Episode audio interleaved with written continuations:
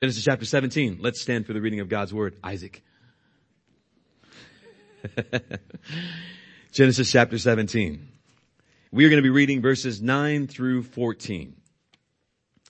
This is the word of the Lord. Please give it your full attention. God said further to Abraham, Now as for you, you shall keep my covenant, you and your descendants after you throughout their generations. This is my covenant, which you shall keep between me and you and your descendants after you. Every male among you shall be circumcised, and you shall be circumcised in the flesh of your foreskin. And it shall be the sign of the covenant between me and you. And every male among you who is eight days old shall be circumcised throughout your generations. A servant who is born in the house uh, or bought, who is bought with money from any foreigner, who is not of your descendants.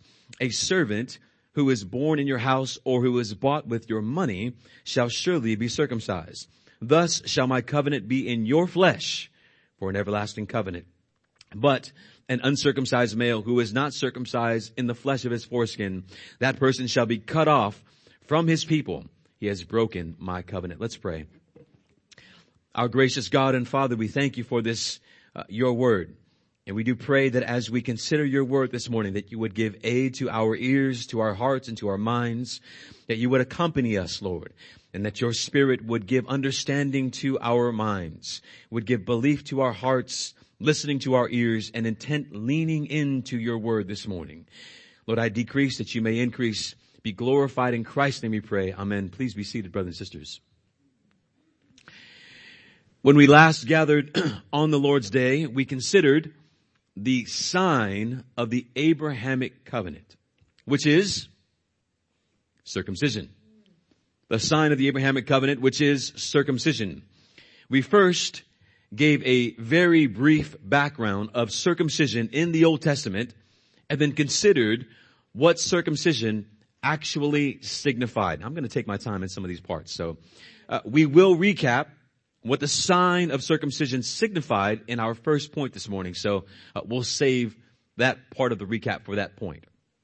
In our third point, we asked, what does circumcision point us forward to?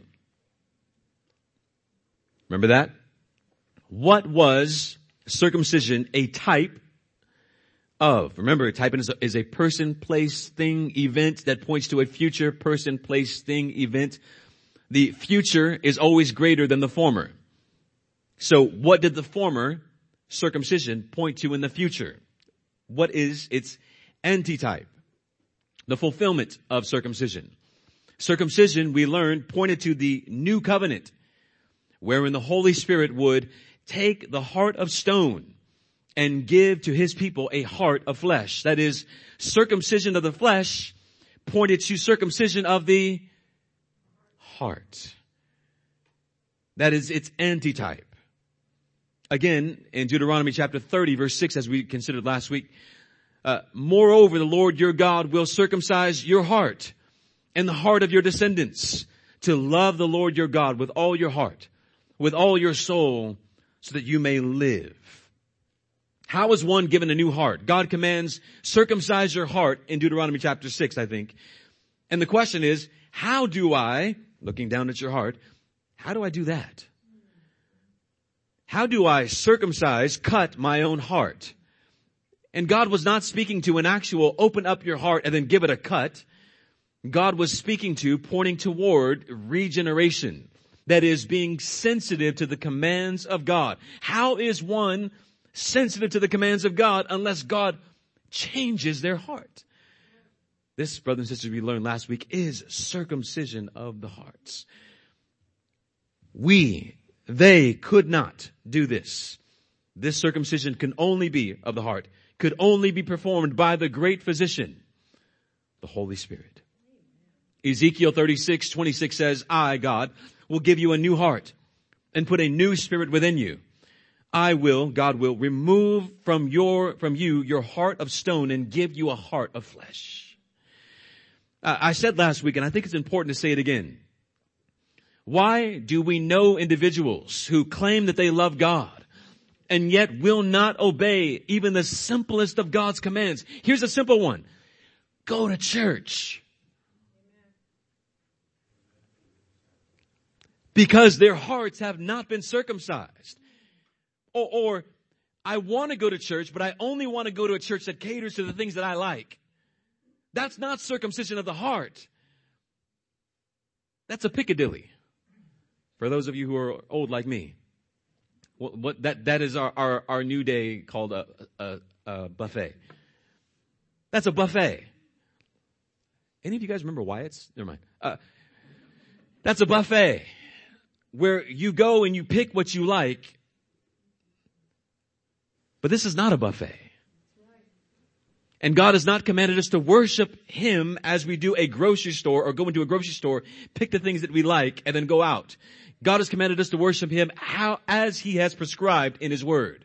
And we don't have the right to alter that. We should as a church say, how can I become more and more biblical? Not less and less biblical. How can I obey more and more what God has commanded? Not say, I like that, I don't like that. I'll take a little bit of that, but not too much. Easy on that. No. What God has commanded, we must obey. And circumcision, I don't know where I went off of that. Circumcision was a type of circumcision of the heart. And this was the promise of the new covenant. Now then, uh, there must have been, I, I think for some of us, there must have been an assumption before we began that sermon as, as this. When I asked the question, what is circumcision a type of in the New Testament? At least a few of us might have said, well, if circumcision given to infants in the old covenant of Abraham,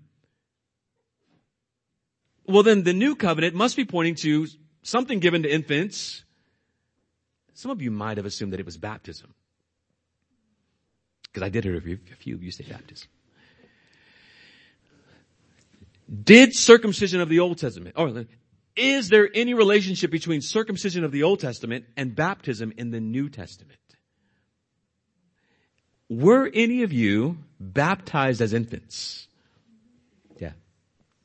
Actually, we even know people who, when you ask them, are you a believer? And they say, well, I was baptized as a baby, but I haven't been to church in years. What does that mean? What does it mean when someone says, well, I was baptized as a baby, but I haven't been to church in years? Are they saying, well, I am kind of saved, I just haven't been practicing it for a long time? Is that what they're saying? You should ask them next time. What do you mean by that? Because we often, we, how many of us know people who say, or even you, who say, I was baptized as an infant? Yes.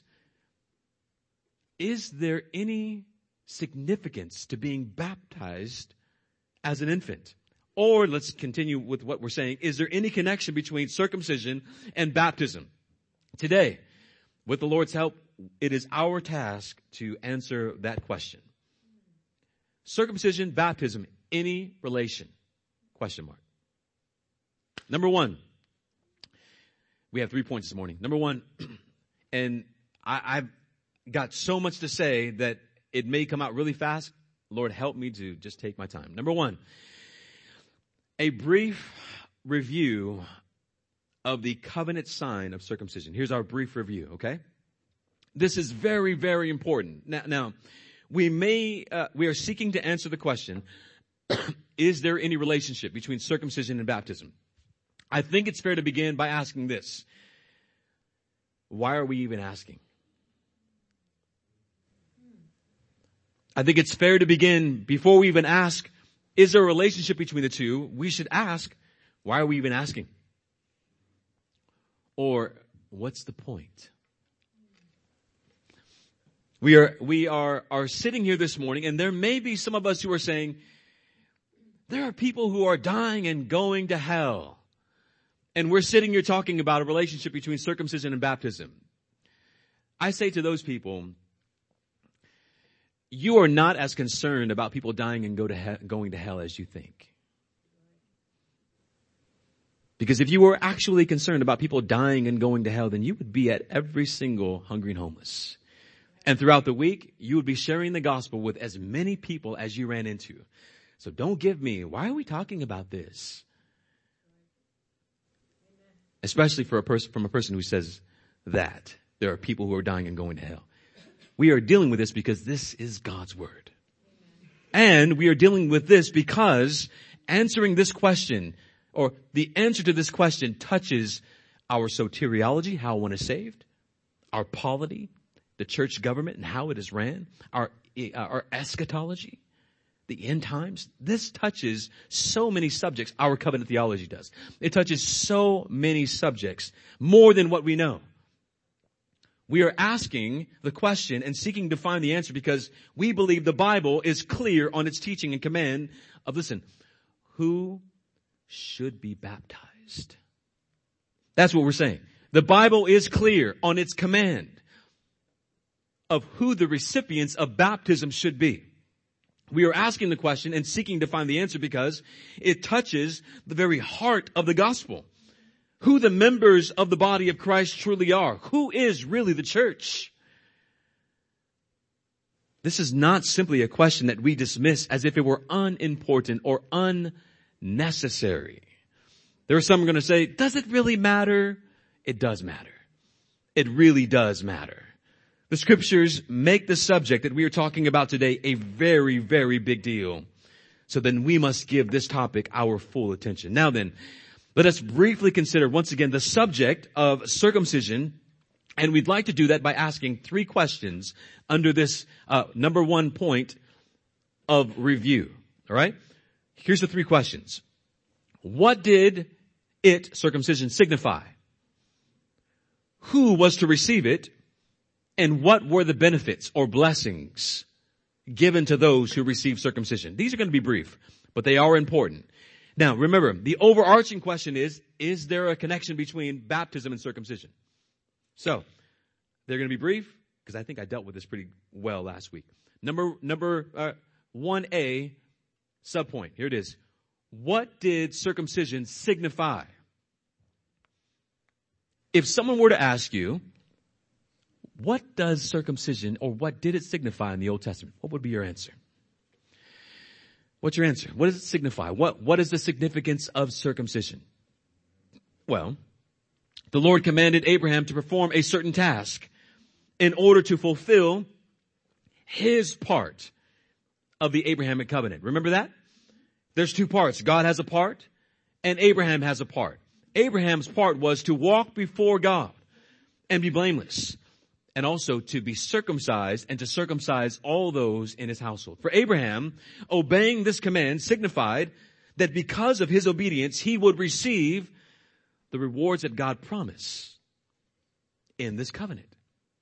Remember, each time a covenant is made, there are promises of blessing because of obedience and promises of curse for disobedience.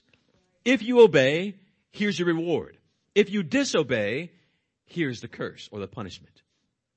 This covenant that God made with Abraham was not a covenant of grace. What does that mean? It means God is not saying, here's the blessings, you don't need to do anything. It was not that kind of covenant. There was something required of Abraham. Therefore, this was a covenant of what? Work. So then, what were the promises of the covenant? Genesis chapter 17. Turn there. We're going to be turning a lot in our scriptures today. Genesis 17.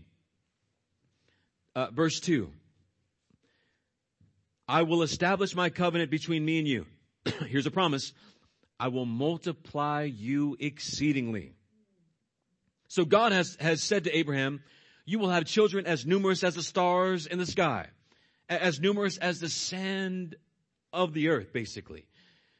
And God is saying that he would bless Abraham with offspring, and that offspring would multiply into multitudes. It's a promise.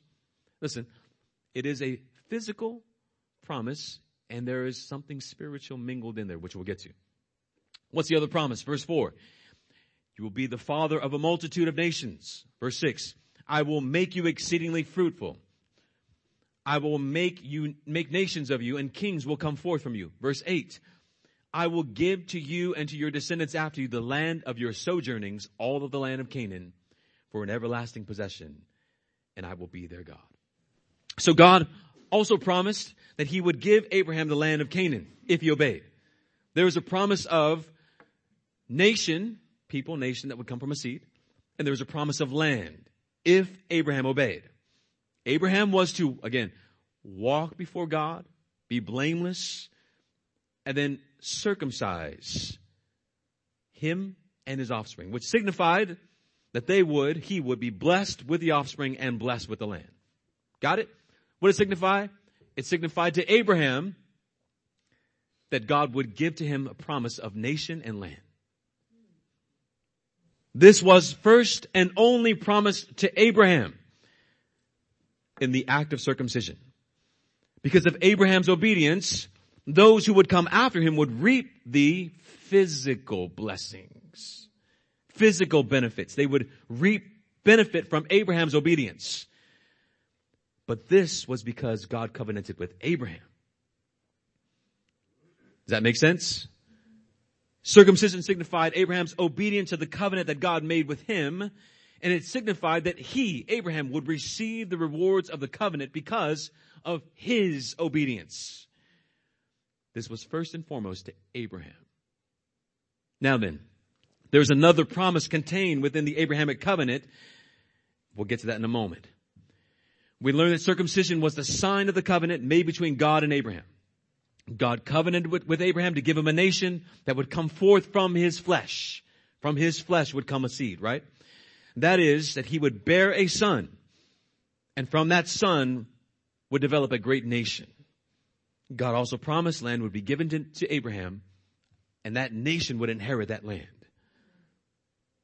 This was the physical promise. This is important. Physical promise that God gave to Abraham. If Abraham would walk before him, be blameless, circumcise himself, and those who were in his house, and later offer up his child as an offering. This is in Genesis chapter 22. Abraham obeyed the Lord, and the sign, this sign of the covenant was administered to Abraham and to all who were in his house from that point forward. Now, sign, right? The sign was significant only to who? Abraham. Was the sign significant to all of Abraham's kids and offspring and those who were in his house who were, uh, who would, who were circumcised? Was this sign of the covenant between God and Abraham? Was it significant to anybody else other than Abraham? No. Why? As a result of Abraham's obedience, God kept his part of the covenant and gave to Abraham what Abraham earned through his obedience. That is, become a great nation and have the land of Canaan. Abraham did not receive salvation because of his circumcision. Why? How can we say that? Because he was saved before circumcision. God circumcised his heart long before his flesh was ever circumcised. Abraham believed God. Genesis chapter 15. And it was accredited to him as righteousness. But Abraham believed God long before Genesis 15. Why is that? Because God told him to leave his country. And commanded him to go with promises. And did Abraham stay in his country? Say, no, no thanks. Or did he go? He went. Why did he go? Because he believed. How did he believe? His heart was circumcised. His heart had been given, he had been given a new heart, right? There was yet another promise to Abraham. That was, here's the spiritual side, from his flesh would come a seed that would bless the nations. He is the physical offspring of Abraham, but his existence is without beginning. The seed that God promised would come from the loins of Abraham. He is the eternal son of God who would take on flesh, redeem man from his sin and misery, brought through disobedience to God. Who is that seed? He is the seed of the woman who would come and crush the head of the serpent. Genesis 3:15. Abraham believed the Lord. That promised gospel, that that seed would come, that he would crush the head of the serpent. And because of his belief, righteousness was credited to Abraham. The sign of circumcision was a sign that Abraham believed the Lord. But Abraham believed the Lord long before he was ever circumcised. Listen, but it was not a sign to the one whom was circumcised that they believed the Lord. It was a sign that they were of the house of Abraham. Listen, and no more. That's it. Abraham's circumcision had a dual meaning. Two sides. Just as the promise, just as the promise to Abraham was twofold. Abraham was promised a seed. Both physical, but only one pointed to an eternal salvation in Jesus Christ. Does that make sense? Abraham was promised a land. One was temporal, the land of Canaan. The other one was eternal, whose builder and maker is God. Heaven. And when Abraham was circumcised, it represented that he was obedient to the commands of God in this particular covenant of works that God made with Abraham. And it represented that Abraham's heart was circumcised. Therefore he believed the Lord. The point going forward, this point going forward is going to be vital for you to understand. Is there a relationship between baptism and circumcision? All right. Uh, sub point B, very short one now who was to receive circumcision. This is from Genesis chapter 17 verses 9 through 14. Very clear. According to the commands of God, Abraham and every male who was eight days old and a servant born in his house or bought from an outsider, those living in the house of Abraham were to be circumcised. Who was to be circumcised? All males in Abraham's house. And by being circumcised, they identify themselves as a Hebrew or as one of the people of Abraham. Right? This mark or sign was to signify to the ones circumcised that they were a part of Abraham's house. Does it signify that they were saved? No. Does it signify that God will give to them who were circumcised a nation, uh, give to them a seed, all the promises? No. Only to Abraham. Those who did not receive the sign, though, were cut off from the house of Abraham. Now Abraham, as leader of what will become the Hebrew nation, worshiped Yahweh, the one true God. Abraham worshiped God. And as an act of his obedience to the covenant, Abraham circumcised all males and passed on this command to all males of the household to be circumcised. But it doesn't mean that they worshiped Yahweh. It means that they were circumcised. For someone to truly worship Yahweh, they must be circumcised in their heart, not in their flesh. You with me? Let's go to our third point, sub point. What did those who were circumcised receive because of their circumcision? This could be a very, very simple answer. What did those who were circumcised receive because they were circumcised? Nothing.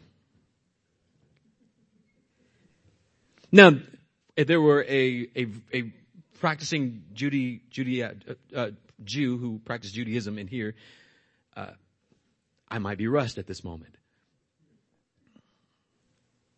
Those who were circumcised did not receive anything as a result of their circumcision. This is made clear in the New Testament.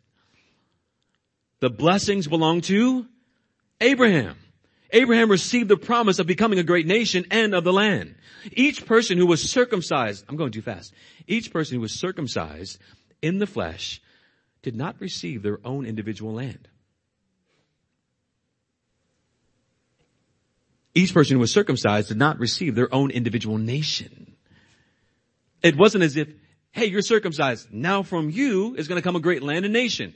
Hey, you're circumcised. Now from you is going to come a great land and nation. Not so. It's to one man, Abraham. And from you will come a great nation and you will be given this great land those who are circumcised are identifying themselves as being with you and they partake in your blessing. But it's your blessing, Abraham. That's important. They benefited from the obedience of Abraham in the covenant. Now, later in the book of Exodus, circumcision would become a, here's a, a, a important word, a positive law. Meaning, it's not a law written on the heart, it's a law that God added to his law and the people must obey, that they were to be circumcised as a part of the law, as a part of the old covenant established with Moses. Those who were circumcised displayed by their circumcision that they were of the house of Abraham, that they were Hebrews. But it did not signify salvation or that God would bless them or give them any of the covenant blessings because they were circumcised. Now, why would God, we asked this question last week. Why would God command everyone to be circumcised if they were not to receive anything? As we said last week, because it was the mark God selected to distinguish Israel from all the other nations. This was the mark that God chose to distinguish this nation from all the other nations. Second, because it served as a continual reminder to the stock of Abraham, to the, those of Abraham's line, that from them a promised seed would come. From the nation of Israel, the Messiah would come. That was the promise. And third, because of what it typically foreshadowed. That is, to be born naturally of Abraham's line, of Abraham's stock, it gave a title to circumcision and the earthly inheritance that God promised to Abraham and those born of Abraham's house would, would receive or reap the benefits of Abraham's obedience. As we stated at the beginning, it is important that we understand there are two things being promised to Abraham. There was an earthly promise and there is a spiritual promise. Are you with me? They, there are physical offspring of Abraham and there are spiritual offspring of Abraham. The physical offspring are those who are simply circumcised. The spiritual offspring are those who believe like Abraham believed. He becomes the father of those who have faith because Abraham is the example of having faith without work. Now, were there, were there those who had faith without work prior to Abraham? Yes. But the scriptures uphold Abraham as the great example of that because of circumcision included in that covenant. The Lord promised Abraham in Genesis chapter 12 that from him would come a seed that would bless the nations. We learned that this is again, Son of God incarnate, the Lord Jesus Christ. Abraham believed the Lord and righteousness of Christ was accredited to Abraham by faith. Abraham then became the father or example of what has always been true. That salvation is by grace alone, through faith alone, in Christ alone. So then, Abraham was not given faith because he earned it. Make sense? It was not through obedience that Abraham was given faith. Abraham was given faith by grace. The grace of God. Before the covenant of circumcision. Therefore, circumcision did not save Abraham. And he did not receive salvation because of his circumcision. Brothers and sisters, this is true for everyone after him who was circumcised. You got that? For everyone born after Abraham, circumcision did not save them. This is big because Jesus continually pointed this out to the Jews who always argued, we are Abraham's children. Right? They would always saying, we are Abraham's children. Why were they saying they were Abraham's children? Because they had the sign. We have the sign. And because they had the sign, they believed that they had uh, access to both physical and spiritual promises from God because of circumcision. They say, we have the sign. Therefore, we're entitled to anything God wants to give to us, or everything that God gave to Abraham is ours. And Jesus saying, no, it's not. It only belonged to Abraham. And if you want to be Abraham's child, you got to do what Abraham did. What did Abraham do? He says, Abraham believed me. If you were Abraham's children, you would do the things that Abraham did. Abraham believed me. Therefore, your circumcision is null and void. It doesn't mean anything. Unless you believe in me, and if you believe in me, then you're Abraham's children. This is why Paul says, not all Israel is true Israel. Not all of Abraham's children are really Abraham's children. Because there is a more important promise, a spiritual promise that the Bible is saying it trumps the physical promise. So, let's move on. Are we, are we all together? okay. Let me make sure that I, I'm not moving on too quickly. Yeah, I think we've dealt with all that. We're going to beat a dead horse if I go through all that. Now, our point that we're trying to make today, the overarching point is, is there a connection between circumcision and baptism? We've heard everything that circumcision signifies, who it belongs to, and what the benefits are, the blessings are, right? Contrast that with now our next point. Number two, here's our second point, the sign of baptism. The sign of baptism. So we've taken circumcision, here it is. Now let's put it up and against, uh, baptism. Uh, how many of you have been baptized? Great. Brothers and sisters, what is it? You got that ready, Brother Anthony? What, what is it? What is baptism? Hmm. What does it signify? Who should receive it? And what promised blessings does the one who receive baptism, what, what did they get as a result of their baptism? You may be asking again, why are we asking this question? That's a fair question. We're asking the question because those who are baptized, no, because there are those who baptize their children, their infants. And they do so because they believe there is a direct link between circumcision and baptism. Or they say that baptism is the circumcision of the New Testament. And that it should be administered to our infants. The infants of believing parents. They believe that circumcision of the Old Testament was the type of baptism in the New Testament. Or that baptism fulfills circumcision. Now we've already learned that circumcision is fulfilled by something completely different, right? By circumcision of the heart. We've learned that the New Testament fulfillment of circumcision was circumcision of the flesh, not baptism. So then, as we seek to answer these questions, I would like to ask you to see if, if, if there's any similarity between circumcision and baptism. We're comparing the two. So let's ask our three questions again. What is baptism and what does it signify? Um, you may not have a confession, our confession with you, but I'd like to put it up here on the screen and show you, according to our confession, what baptism is, uh, especially in the first two paragraphs. Brother, could you go to the single parts? according to our confession, baptism is an ordinance of the New Testament, ordained by Jesus Christ to be unto the party baptized a sign of his fellowship with him in his death and resurrection, of being engrafted into him, of remission of sins, and of his giving up unto God through Jesus Christ to live and to walk in newness of life. Second paragraph. Those who do actually profess repentance and faith, this is uh, to who? Toward God, faith in and obedience to our Lord Jesus Christ are the only proper subjects of this ordinance. Um, let's move on to the paragraph three. The outward element to be used in this ordinance is water, wherein the party is to be baptized in the name of the Father and of the Son and of the Holy Spirit. Immersion, that is uh, completely being immersed in water, or dipping of the person in water is necessary due uh, is necessary to the due administration of this ordinance. So according to our confession, that is what baptism, there we go. That is the definition of baptism.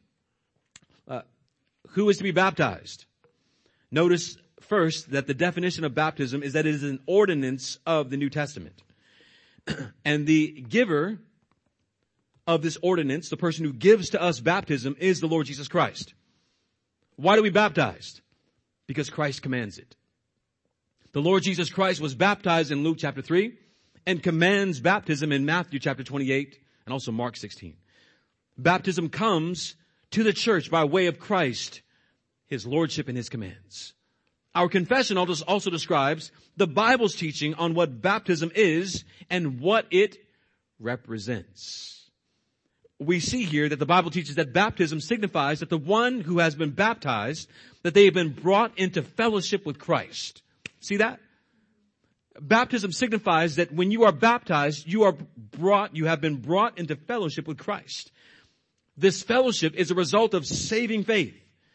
The person who has been baptized is displaying publicly through their baptism that they have been united to Christ in his life, in his death, and in his resurrection by faith in his completed work. You hear those? Very important words. Those who were once far off have been reconciled to God through the mediating work of Christ. Baptism signifies that they have been grafted into Christ, meaning uh, they have been joined into Christ. They've been brought into this great tree. Baptism signified that we have repented of our sins. We have committed to die to our old men, to live and to walk in newness of life, obedient to the law of God through the power of the Holy Spirit, now actively working in our hearts. Brothers and sisters, you should often be reminded of your baptism. You should be reminded you have been baptized. You have been united to Christ. This is what your baptism signifies. You didn't just get wet. You've been united to Christ. Brothers and sisters, baptism reflects an intimate and salvific union between the one baptized and the Lord Jesus Christ. Which begs the question, sub point two, who should receive the sign of baptism then?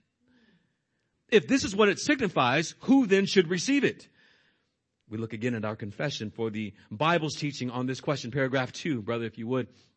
Those who should receive it, those who do actually profess repentance toward God, faith in and obedience to our Lord Jesus Christ are the only proper subjects, proper meaning those who have been commanded to, proper subjects of this ordinance. Where does the confession receive this, the answer to this question from? From the Bible. From what the Bible teaches. When we consider the witness from the scriptures, we only see, that is, those who actually profess repentance toward God, faith in and obedience to the Lord Jesus Christ were the ones who were baptized. Let's look at some passages as we are traveling through our, our time this morning. John chapter 4. We're going to look at a number of passages, okay? So John chapter 4, they will be brief, so turn there quickly if you can. John chapter 4, it's going to be something that as you see it, you're going to say, what's the point? But hopefully you'll be able to catch it. Therefore, John 4, verse 1. Therefore, when the Lord knew that the Pharisees had heard that Jesus was making, listen, and baptizing more disciples than John, although Jesus himself was not baptizing, but his disciples were. He left Judea and went again into Galilee. Very subtle point that can easily be overlooked. Jesus baptized more disciples. And there's an order here. There's, there's an order of being baptized. It is not the person uh, who was baptized and then made a disciple the proper and necessary order of believing and the administration of the ordinance is believe and be baptized and follow Christ. Are you with me? That's the chronological order. Believe, repent, believe. They are coupled together. Repent, believe, be baptized. It's not be baptized and then later hopefully repent and believe. So that your baptism is significant. It is repent, believe, be baptized. That's the order from the scriptures. Consider the connection between the gospel preaching and baptism.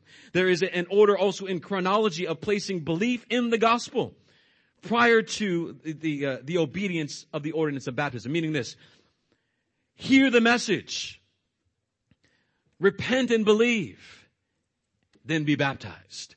That is all throughout the scriptures the only order through which one is baptized. It's never reversed. It's never be baptized. Hear the gospel, repent and believe. You see that? Or hopefully one day repent and believe. John 16, 15. Jesus said, go into all the world, preach the gospel to all creation. He who has believed and has been baptized shall be saved. See the order there? Go into all the world, preach the gospel to all creation. Next order, he who has believed Next order, and has been baptized shall be saved. There's a parallel passage in Matthew chapter, one, chapter 28, but Jesus is pra- placing a chronological order to, of instruction. There is proclamation of the gospel. Go preach, and the one who believes shall be baptized. Acts chapter 8. Go ahead and turn there real quick. Actually, you don't need to turn there. Just listen. Acts chapter 8 the Holy Spirit led the apostle Philip to Gaza, where there was an Ethiopian eunuch who was reading a passage from the book of Isaiah regarding the Son of God incarnate, the Lord Jesus Christ. Philip was led there to give clarity to that man of, of what he was reading. The, the man was saying, what? Philip came up and said, do you understand what you're reading? The man said, how can I understand unless someone explains it to me? And Philip begins to preach the gospel to him about the Lord Jesus Christ. During the conversation, Philip presumably spoke to the eunuch about his need to repent of his sins, be baptized, and then the eunuch comes to water. And the eunuch says, what, what, present, what prevents me from being baptized? The gospel has been preached to him. Right? Philip says, uh, or, or he's asking in another way, how can I be a proper or lawful recipient of this ordinance of baptism? Philip's answer is this. Here's Philip's answer. If you believe with all your heart, you may. Philip answered to the eunuch, here's the prerequisite for baptism, faith. Repentance and faith coupled together. And what is the man's response? I believe, verse 37, I believe Jesus Christ is the Son of God. See this declaration? For those of you who've been baptized by, by me or Pastor Zay, what do we usually ask you? Do you believe in God the Father, God the Son, God the Holy Spirit? Do you believe Jesus Christ is the Son of God, right? We're asking you all these questions because they are the prerequisite before you are given this sign of baptism. Believe. And he ordered the chariot to stop. They both went down into water, Philip as well as the eunuch, and he baptized him. Do you see the order though? Here's the word. Explained. The gospel is preached. I repent, I believe, let's be baptized.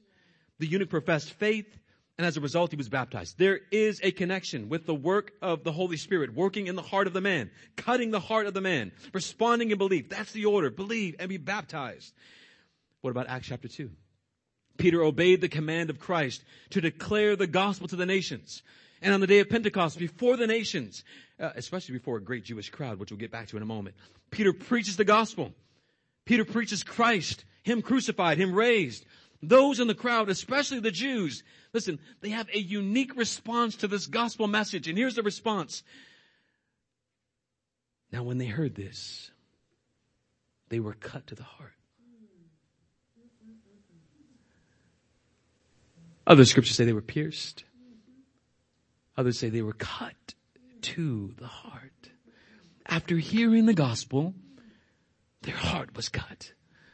What kind of cutting is that? It's a circumcision of the heart. The circumcision made without hands. It is the promise of the new covenant that God would circumcise their hearts. And that circumcision was no more. Through Christ, as it has always been, those who hear the gospel are cut to the heart and they believe. And what was Peter's response when they say, what must we do, Peter? What must we do? He says, repent. Each one of you and be baptized in the name of Jesus Christ for the forgiveness of your sins and you will receive the Holy Spirit. This is the command. Repent, believe, and be baptized. Now what blessing? Now this is important. What blessing does one receive when they are baptized? now this is important for you to listen closely to. Is there any special blessing that one receives via baptism or because they are baptized? It depends on what we mean by blessing. The one baptized is not blessed with salvation because they are baptized. We do not believe like the Roman Catholic Church that if one is baptized, they have received a sacrament that therefore infuses grace to the receiver that makes them now savable. Does that make sense? What they believe is you performed a good work, and because you performed a good work, now you are savable because you have uh, done one of the prerequisites that God has commanded you to do so that He might save you.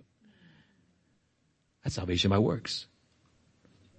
We do not believe that baptism saves you, nor does it provide a, a, means through which you would now become savable. Also, the act of baptism does not set a person who has been baptized aside simply because they've been sprinkled, dipped, or immersed in water.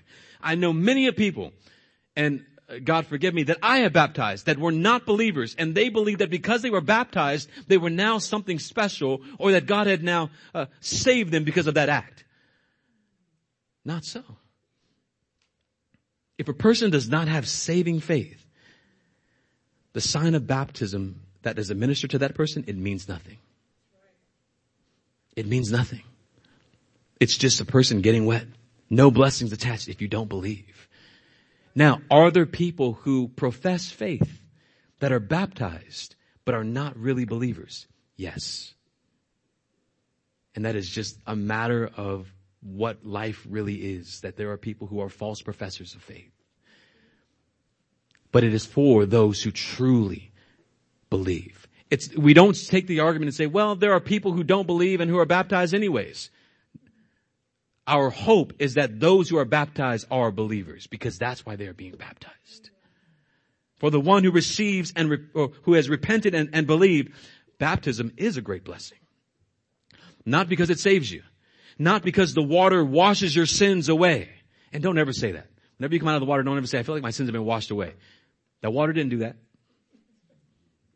Your, sin, your sins have been wiped away because of the blood of Christ, not because of some dirty water that we put in a horse trough out there.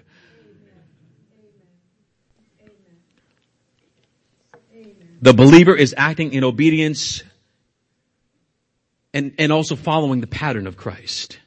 Christ was baptized. He instituted and commanded baptism and we identify ourselves with His life, death, and resurrection when we are baptized. Baptism is also a means of grace through which grace, the Lord communicates grace to His people, meaning this, it is a means or avenue through which the believer is blessed by God with the visible word of the doing, dying, and rising of the Lord Jesus Christ. When we see baptism, we are reminded of the finished and completed work of Christ. Now, you've just seen what it means what it signifies, who it belongs to, and what the blessings are.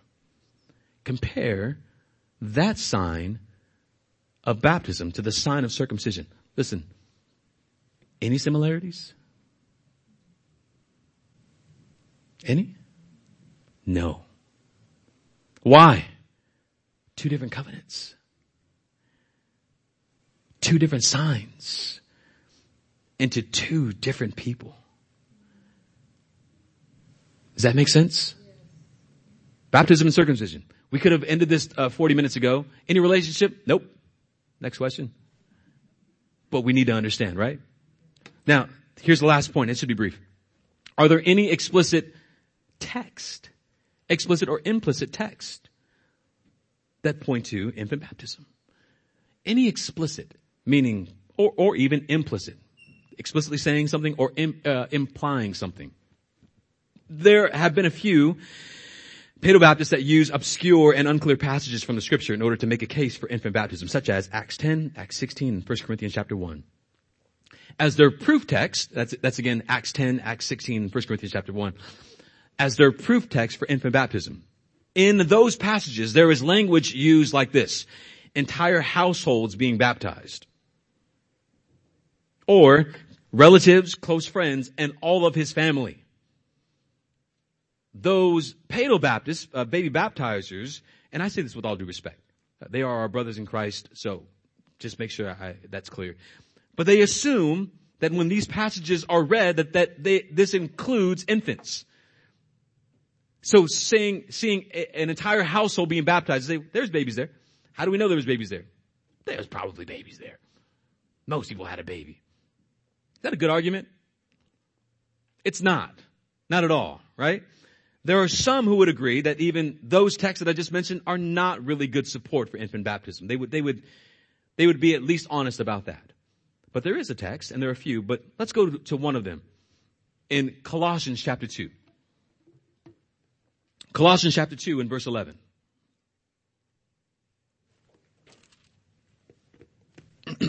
Colossians 2 and verse 11. Please take uh, Pastor Zay's advice. Go back and listen to this. If you can slow down the speed, that would be helpful for you, I'm sure. It's always helpful for me. Uh, Colossians chapter 2 and verse 11. Let's start there. And in him, you, or we, in him you were also circumcised with a circumcision made without hands, in the removal of the body of the flesh by the circumcision of Christ. Listen to how, how this next verse goes having been buried with him in baptism, in which you were also raised up with him through faith in the work of God, working of God, who raised him from the dead. If you see these two verses, we see two things that we've talked about this entire time in close proximity to one another. What are those two things? Circumcision and baptism. So because they are in close proximity to one another, some will assume, therefore they are related. But if you look closely, you will see that these two terms are being used in two different ways. Verse 11, we are told about a circumcision. We are told that there is a circumcision that is made without hands. So right from the beginning, we are not talking about physical circumcision, right? We're talking about a completely different circumcision than that which was done in the Old Testament. And that should make us hesitant to make a connection between physical uh, baptism and circumcision. Because physical baptism is not what is in view here. There is a circumcision made without hands. When or how does this circumcision occur? Verse 12. Let's look at it again.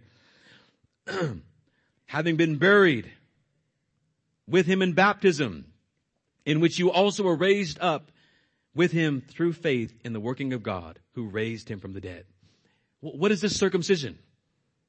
It is the putting off of the body. Now, Think about this, this, this connection. In circumcision, physical, there is a putting off of the body. There is a cutting. But this circumcision that Paul is, is, is trying to relate it to is a different putting off of the body. It's a circumcision made without hands that takes place in the circumcision of Christ. What does that mean? The phrase circumcision of Christ. Does it refer to Christ when he himself was circumcised as a little one? When he was a baby? No. That's not what's in view here. And the Lord, and the, the next words help us to understand it's the putting off of the body of flesh. What is that? It is the circum, it is the crucifixion of Christ. The circumcision of the flesh of Christ, it's his crucifixion.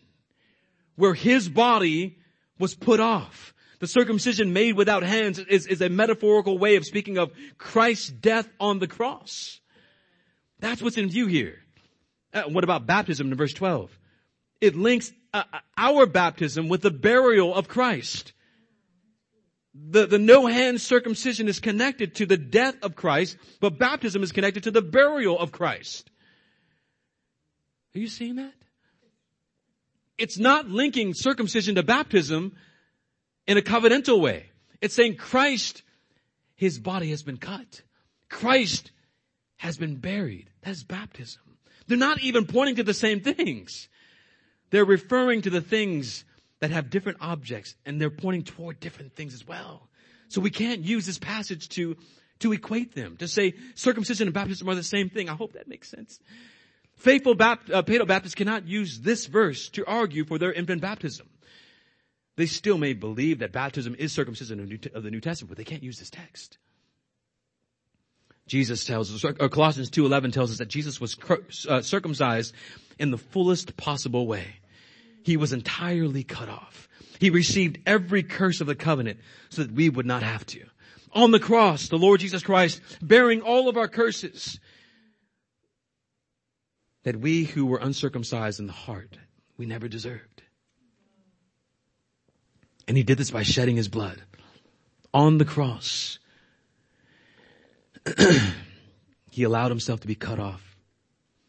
He took again the curse of the covenant. This is how we've received circumcision of the heart through Christ and his work.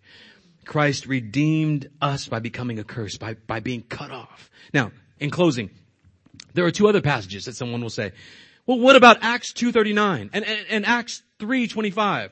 Very quickly, Acts 2.39, they say, the promise is to you and your children. Remember that? Peter, after he preaches this gospel message and the people are cut to the heart, what does he say? The promise is to you and your children. Now what does a Paedo Baptist do? He says, he's speaking about Abraham. About Abraham's promise to say, this is for you and your children. Not necessarily. Why? Think about this. Who is Peter speaking to when he says to you and your children? He's speaking to a group of people, but primarily he's speaking to a group of people that were primarily Jewish. What does that have to do with anything? There's a connection here. The apostle Peter is accusing them, the hearers of his gospel message, of putting Christ to death. Remember that? He says, you put him to death. Here's what else he says. You chose Barabbas a murderer over the Son of God, over the Messiah. Remember that? Okay, now stick with me. What did Pilate do when Pilate says, I don't want to crucify this man? He's done nothing wrong. What do the people say? Crucify him! Crucify him! And, the, and Pilate says, what wrong has he done? Crucify him! What does Pilate eventually do? Pulls out some water in front of everybody. Says, I'm washing my hands of this. This man's blood will not be on my head. What do they say? Let his blood be on us and our children. They, they, they, they call a curse on themselves and they call a curse on their children. Not long after this, Peter's preaching to those same people and he says to them, you killed Jesus, but there is an offer of life to you and your children if you believe. Because God was saying, that curse that you called upon yourself is reversed by Christ if you believe. This is not to say to Abraham and your children, if you wanted to connect it to, it though, you still would have to say the children of Abraham are those who believe in Christ. Not to those who are baptized just because I believe I'm going to give my, my, my child this sign. It is to those who believe. Peter is saying today, if you believe, that curse that you called upon yourself can be reversed if you believe in Christ. That's why it's so important for you, brothers and sisters, to read your Bible. To read your Bible thoroughly. To read your Bible thoroughly. They were cut to the heart. What should we do? Believe, repent, believe, be baptized. And if you do, it's for you and your children. And that's not to say that now your children are going to be saved. That is to say, if they believe, they can be saved. And if their children believe, they can be saved. Because salvation is and always has been by grace alone, through faith alone, in Christ alone, to the glory of God alone. Amen. If you love me, Jesus said, keep my commands. That's why we're talking about this. I hope you see the difference. Don't walk away and say, it's not a big deal. Does it really matter? What a person is really saying, we can do whatever we want. We can worship him however we want. Jesus said, if you love me, keep my commands. Not do whatever you want to do, however you want to do it. Worship however you want. This is important because this is what God has commanded. And I hope you see the distinction. And I hope that now you can defend your stance that only believers should be baptized. Because it's the way God has commanded. And we want to follow God's commands. We don't want to offer him something that he has not commanded. There's so much more to be said. Remember last week I said I'm going to make a part two of this because I was going to add this what I did this week to last week? There's so much to be said.